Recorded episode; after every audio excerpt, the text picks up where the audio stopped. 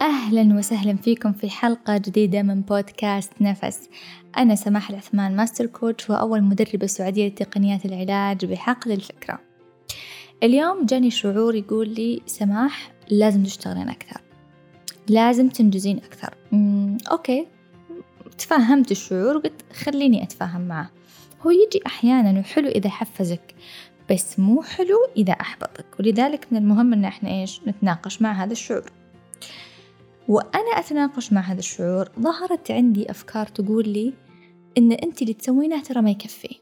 لازم تشدين حيلك أكثر ولازم تهتمين بكذا وكذا ولازم تعملين كذا وكذا.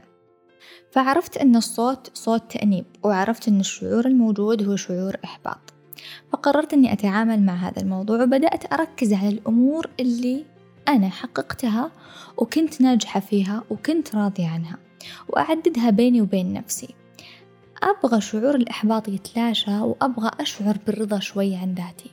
يعني لما أبغى أقوم أشتغل سواء في بزنسي في بيتي في أي شيء أبغى المحرك يكون شعور رضا شعور تحفيز وليس من إحباط وخوف من الخسارة. فبدأت أعدد الأشياء والإنجازات اللي حققتها وأحمد الله عليها إلى أن بدأت أني أحس أني شوية اتزنت وبدأت أشوف الموضوع بطريقة مختلفة. واليوم أبغى أكلمكم أكثر عن هذه اللحظات اللي نصاب فيها بالإحباط من أنفسنا. لذلك خذوا نفس عميق وخلونا نبدأ.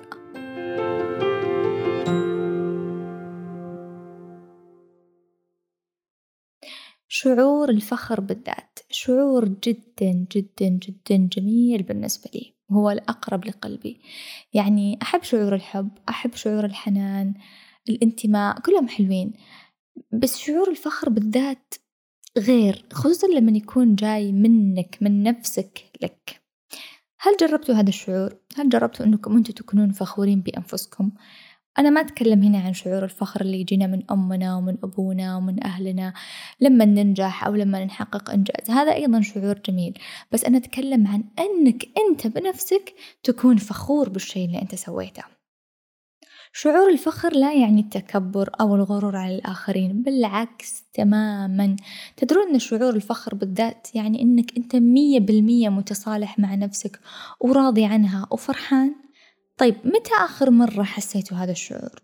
يمكن الكثير يقول والله ما انتبهت أو ما أعرف ما عمري ركزت متى آخر مرة كنت فخور بنفسي بس خليني أقول لك إن الفخر لا يعني عمل إنجازات عظيمة واختراعات فظيعة. ممكن أنت تبدأ بتعزيز هذا الشعور لنفسك من أبسط الأمور اليومية.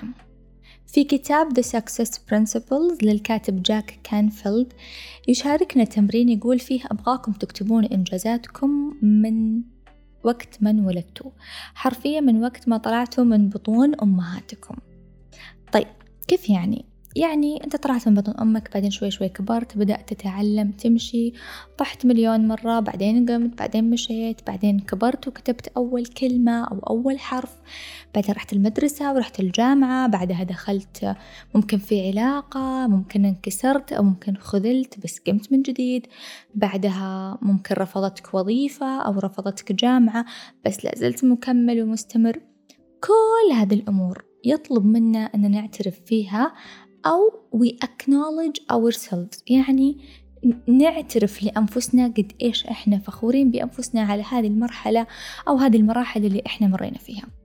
راح تكتشف أنك مريت بمراحل كثيرة وممكن عقبات وممكن صعاب كثيرة ولكن الجميل أنك أنت قدرت تتخطاها وهذا بحد ذاته إنجاز. أغلبنا للأسف ينكر هذه الإنجازات ويقمعها يقول لك عادي يعني كل الناس تسوي كذا وين الجديد؟ أو ما أشوفه شيء كبير. لأننا ما تربينا أو ما تعلمنا تقدير أنفسنا من الصغر لأكبر خطوة. لأننا ما تربينا أو ما تعلمنا أنه إحنا نقدر أنفسنا من أصغر الخطوات اللي نسويها إلى أعظمها. طيب ليش أنا مسوية حلقة وموضوع محتوى وأشارككم تمرين عن الفخر بالذات؟ يعني ليش لهالدرجة مهم؟ في الحلقات السابقة تكلمت كثير عن الثقة بالنفس والصورة الذاتية وأهمية كتابة الأهداف ومعرفة القيم والأولويات وإلى آخره. كلها أمور تصل فيك لهذا الشعور وهو الافتخار بالذات وهو الشعور اللي ممكن يولد عندك طاقة إبداع فظيعة طاقة إبداع لا محدودة. وهذه الطاقة هي اللي تنتقل بين الناس هي اللي الناس تستشعرها هي اللي الناس تتبادلها. أنت تفيد غيرك وغيرك يفيد شخص آخر وهكذا. على سبيل المثال أنا جدا فخورة بحلقات البودكاست وأن أنا وصلت للموسم السادس وأن إحنا عندنا فوق الستين حلقة نتكلم فيها عن مواضيع جدا جميلة. وأن هذا البودكاست بفضل الله يعتبر number one في الوطن العربي وعندنا أكثر من نصف مليون مستمع في الوطن العربي. لو ربع هذول المستمعين شاركوا أهلهم وأصدقائهم الحلقات وكل واحد طبق آه تمرين أو فائدة أو درس أو حتى استفاد وشارك هذه المعلومة للدائرة اللي حوله والدائرة اللي حوله شاركوها لدائرة أخرى ودائرة أخرى وهكذا. قد إيش بيكون في نفع للناس قد إيش طاقة الإبداع هذه اللي تطلع مني من أفكاري بسبب أني أنا فخورة بهذا الشيء اللي أنا قاعدة أقدمه. بنفس الوقت هو ما هو غرور هو فقط أني أنا مستمتعة وراضية عن الشيء اللي أنا أقدمه وعندي فيه نية أنه الناس تستفيد وتنتقل طاقة الإبداع مني لكم. وأنت كذلك قيس هذه الفكرة على نفسك قيسها على شغلك وظيفتك مهامك آه، الأمور اللي أنت تشتغل فيها كل يوم. يعني لولا الله ثم أنت ما راح تمشي هذه الأوراق.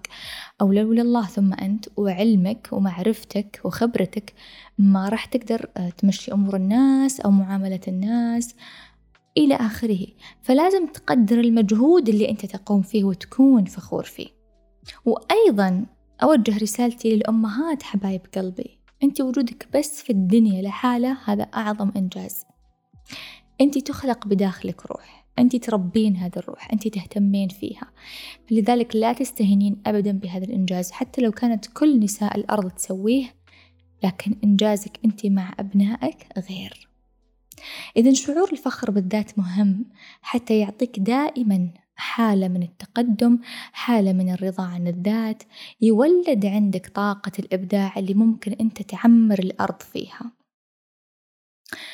وكيب ان مايند خلونا نركز على طاقة الرضا عن الذات. اللي هي اللي بتحميك من انتقادات الناس.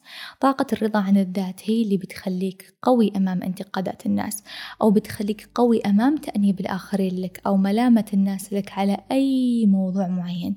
لما أنت تكون من الداخل راضي عن نفسك مية بالمية وفخور فيها و... ومستمتع بإنجازاتها ما راح تسمح لأحد أنه ينتقص منك أو يأنبك أو أي انتقاد أو طرف خارجي يأثر عليك. لذلك من المهم أنك أنت تكون فخور بذلك. وأنا اليوم أدعوك من خلال هذه الحلقة أنك تركز على إنجازاتك الصغيرة وتكتبها وتشاركني أهم ثلاثة إنجازات أنت فخور فيها وسعيد فيها. مو لازم تكون جدا عظيمة زي ما قلنا حتى لو هي أشياء بسيطة. أبغاكم تكتبوا لي على الإنستغرام. حابة أني أنا أتشارك معاكم هذا الشعور لأنه فعلا شعور جميل. اكتبوها لي تحت فيديو الإنستغرام اليوم وخلوني أتشاركها معاكم. وفي الختام خلونا نسأل الله إنه يعلمنا كيف نقدر أنفسنا وكيف نحب أنفسنا وكيف نكون راضيين عنها تماما.